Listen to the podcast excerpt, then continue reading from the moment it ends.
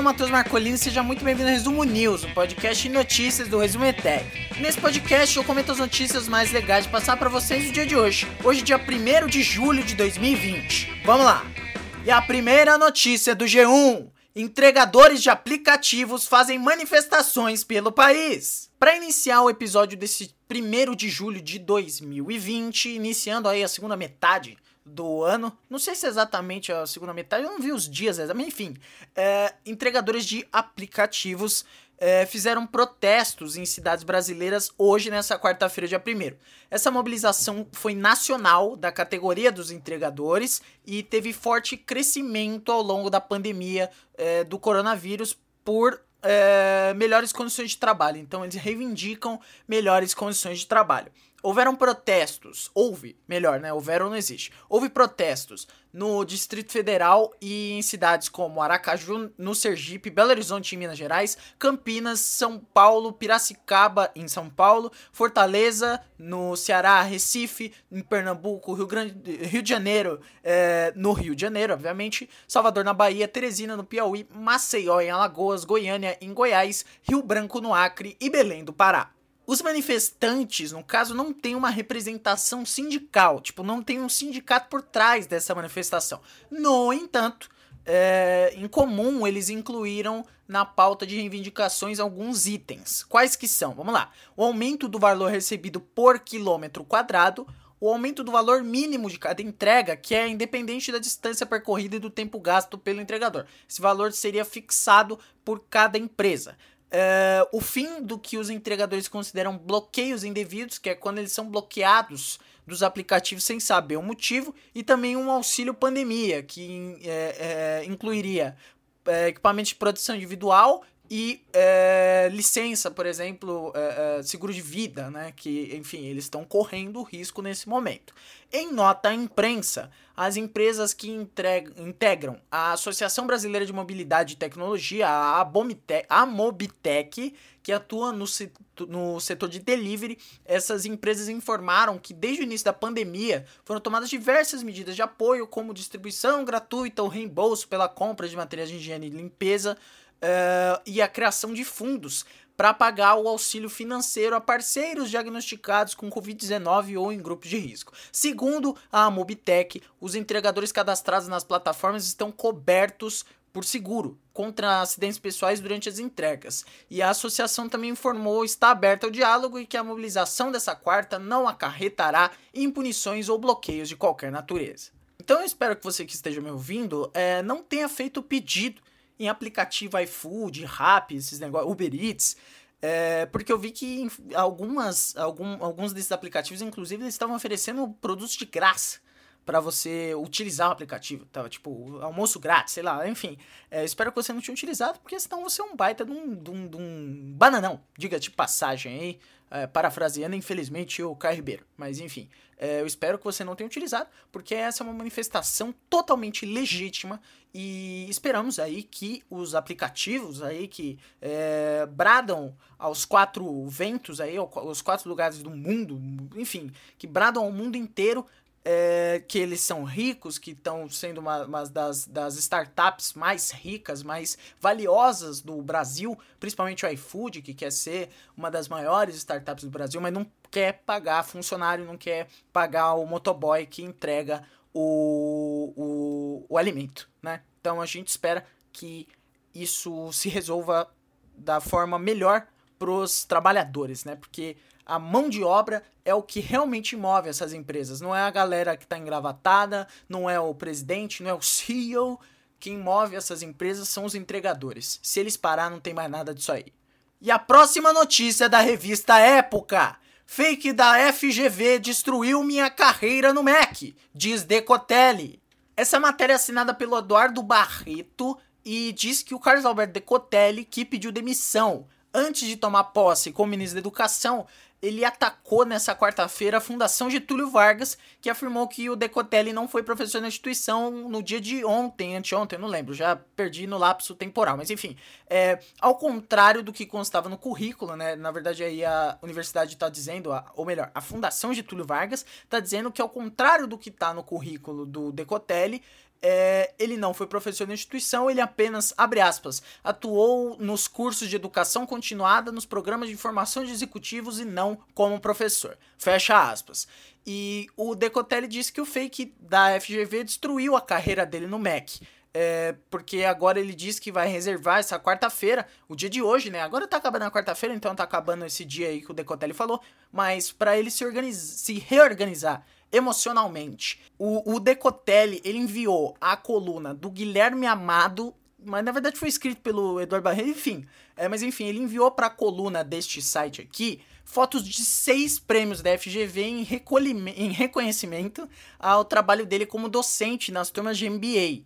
MBA, que é um tipo de formação, né? Tão bonito quanto realizar seus próprios sonhos é ajudar os outros a realizarem os seus. Por sua contribuição nessa caminhada, muito obrigado. Diz uma placa de homenagem da turma de gestão financeira de 2016. E em fevereiro desse ano, é, ao divulgar o quinto Fórum de Educação Executiva, a FGV escreveu que no evento o coordenador do MBA em bancos e instituições financeiras da FGV, o professor Carlos Alberto Decotelli da Silva, e o CEO e, e sócio fundador da DXA Investments, o Oscar Decotelli, falam sobre geopolítica financeira na economia 5.0.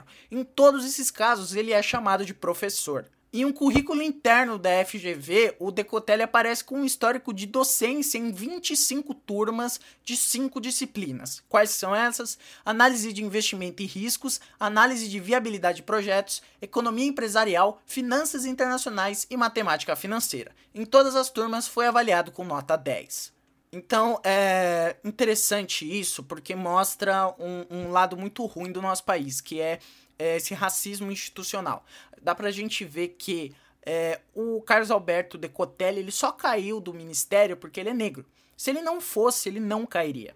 É, o, o, Bolsonaro seguraria a bronca, ele não iria cair. E aí, como viram, basicamente a Fundação Getúlio Vargas chutou cachorro morto, cara. Ele já, já tinha é, arrumado esses problemas em relação ao doutorado dele, ao pós-doutorado, e aí a FGV falou: não, ele nunca foi professor. O que é mentira, porque dá para ver pelos documentos da própria Fundação Getúlio Vargas que o Decotelli era sim professor e que na verdade eles não analisaram o currículo direito dele. Mas isso não quer dizer que ele não foi professor da instituição, realmente ele foi.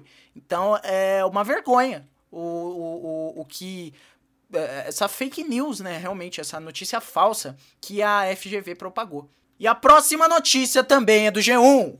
Alexandre de Moraes prorroga inquérito das fake news por mais seis meses. Matéria do Márcio Falcão e da Fernanda Vivas, da TV Globo de Brasília. Então, o ministro Alexandre de Moraes, do STF, prorrogou nessa quarta-feira por mais seis meses o um inquérito das fake news, que é aquele que apura a disseminação de conteúdo falso na internet e ameaça os ministros do Tribunal, o Supremo Tribunal Federal. Pela decisão, o prazo vai começar a contar a partir do dia 15 de julho quando se encerraria o antigo prazo.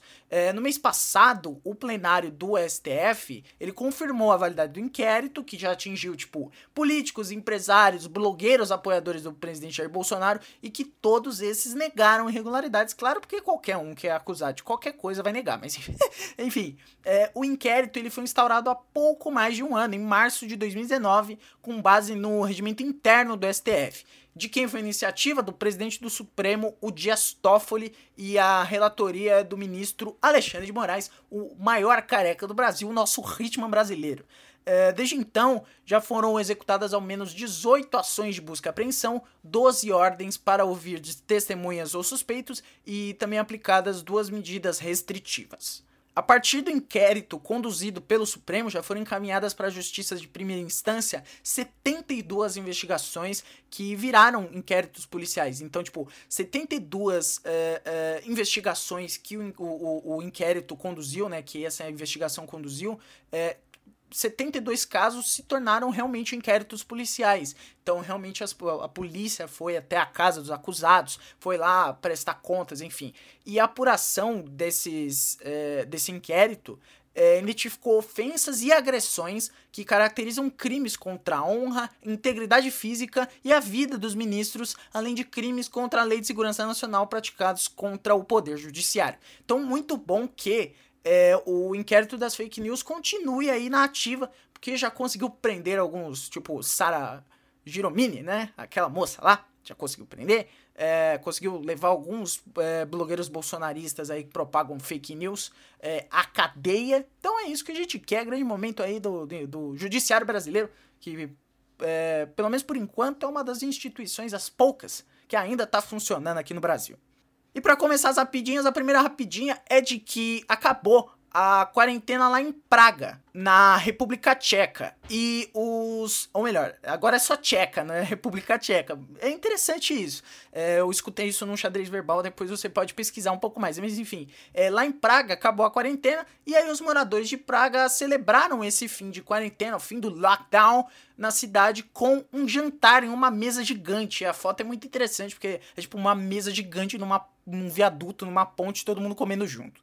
E outra rapidinha que tá tendo um plebiscito lá na Rússia para o pessoal votar se o, o, o, o Putin vai poder continuar concorrendo às eleições para presidente da Rússia. E no caso aí, se ele se for aprovado, né, esse plebiscito, se for confirmado para ele, ele pode ainda concorrer para mais eleições e ficar no poder até mais ou menos 2036. É, saudável, né? E o mais interessante é que 70% das pessoas apoiam a permanência do Putin. Aí fica aquele negócio. Será que é realmente 70%? Isso a gente não vai saber, mas pelos dados que a gente tem aqui, 70% das pessoas é, apoiam a permanência do Putin até daqui 16 anos. É um tantinho razoável, né?